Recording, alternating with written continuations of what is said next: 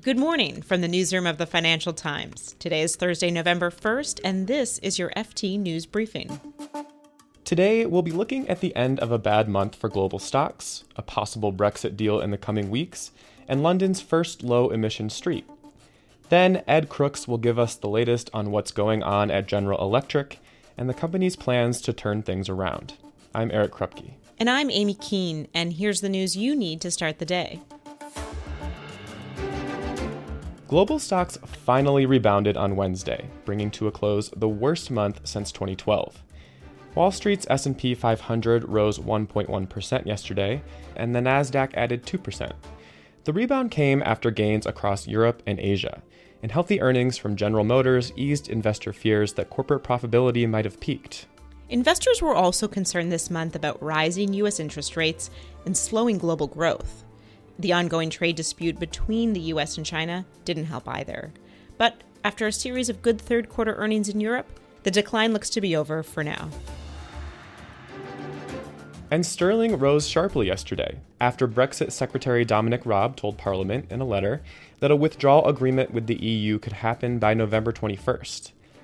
British representatives have been eager to show progress on the negotiations, but diplomats in Brussels played down the prospects of a breakthrough. EU negotiators are open to accelerating talks and calling a special Brexit summit in November.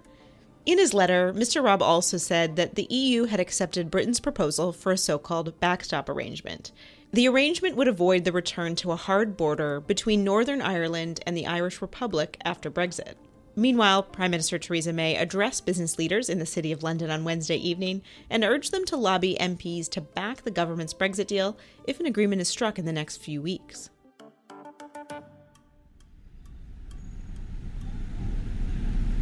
And the traffic patterns in London are due for a little change. The city's financial district will ban polluting vehicles from one of its roads.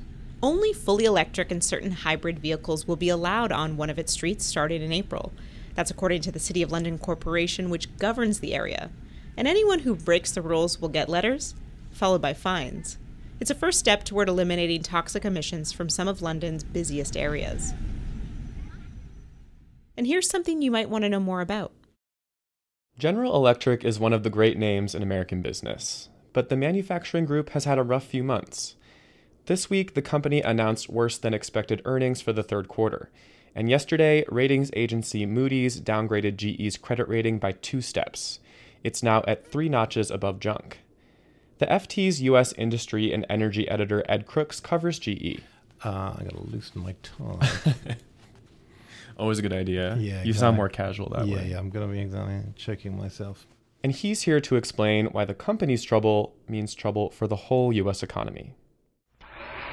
Here's the newest, most exciting sound in town. It's a General Electric blender that's going around. General Electric is, of course, one of the great names in American business, instantly recognizable logo and so on. It was founded by Thomas Edison back in the 1880s. There's hardly a household that doesn't have a GE product somewhere in it. The GE 2800 dishwasher. It does almost everything but clear the table. Or a person who hasn't flown on an aircraft with GE jet engines on it. GE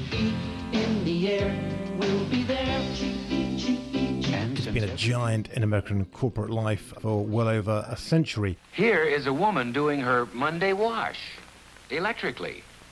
This family is doing the dinner dishes electrically. For a while in the 1990s, it was the most valuable company in the world in terms of market capitalization and so on. So it pervades American life very thoroughly. It has a very large retail shareholder base as well. It's been a very popular investment for people to hold. And so when G suffers, I think people really feel it. It's one of those names that everyone looks to. And when G's in trouble, it's acutely felt in America as a whole. We'll always be GE. We bring good things to life. And what has gone wrong at GE in the last few months? There has been a whole series of problems piling up for GE, but two in particular have been very pressing. One has been still a legacy from their financial services operations. They used to have a very large financial services business up until 2015 when the then chief executive Jeff Immelt decided to get rid of most of those companies. And now the financial services operations are much smaller, but still there are liabilities still lurking. And one of the problems they've got is that when they got out of the insurance business, they hung on to some residual liabilities to pay people's long term care policies. And it turns out they greatly underestimated how expensive those policies would be, how much they'd have to pay out on them. The other issue that they've got is a problem in their existing businesses, which is their business making equipment for the power generation industry. They've been very heavily in the business of making equipment for fossil fuel power generation. They have a lot of technology for gas fired and coal fired power plants. And that market has been very, very weak the past few years. And they also announced that they were going to cut their dividend to one cent. So, what's the point of that? arguably it's kind of meaningless to have a, a, dividend of just one cent per quarter. That is a very steep cut from the previous dividend, which was 12 cents a quarter, which in turn was a steep cut. I think part of what they're doing is they just want to make, even if it's only a notional kind of nod to that very large retail base of investors that GE has got. There are a lot of people in the United States who hold GE shares and for whom sometimes the uh, dividends that they get on their GE stock has been an important source of income from them. Their income has been very severely hit by this cut in the dividend. And I think there was a sense of the company they didn't want to leave people with nothing. And so, even though it's a small amount, they still want to be paying something to people. The reason for the cut, though, they say it was completely inescapable. It was something they really had to do. They're going to save almost $4 billion a year. And as they start the long and laborious process of turning the company around and hopefully improving its performance over the next few years, that $4 billion will come in very handy to basically steady the ship. And they announced their third quarter earnings this week as well. And their brand new chief executive, Larry Culp, was on the earnings call. Uh, what did he have to say about the state of the company? So he's been having a look around the business as an outsider, bring a fresh set of eyes to it. And he had a nice turn of phrase where he said the problem with GE until now is has been too much up and not enough out in the sense that G staff, executives, and managers were too much focused on managing within the organization, in kind of managing up the hierarchy and getting approval from senior management for what for what they were doing, and they weren't thinking enough about the competitive environment. They weren't thinking enough about their customers, about how they could serve their customers better. They weren't thinking enough about the competition, what the competition were doing, how the market was evolving, and so on.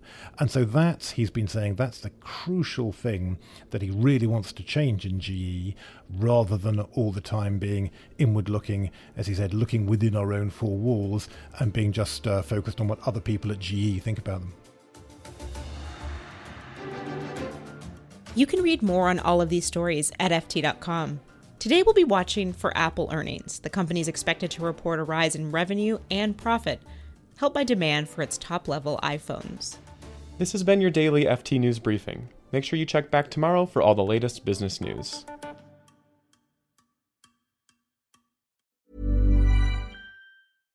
Support for this podcast and the following message come from Corient. Corient provides wealth management services centered around you. As one of the largest integrated fee only registered investment advisors in the U.S., Corient has experienced teams who can craft custom solutions designed to help you reach your financial goals, no matter how complex.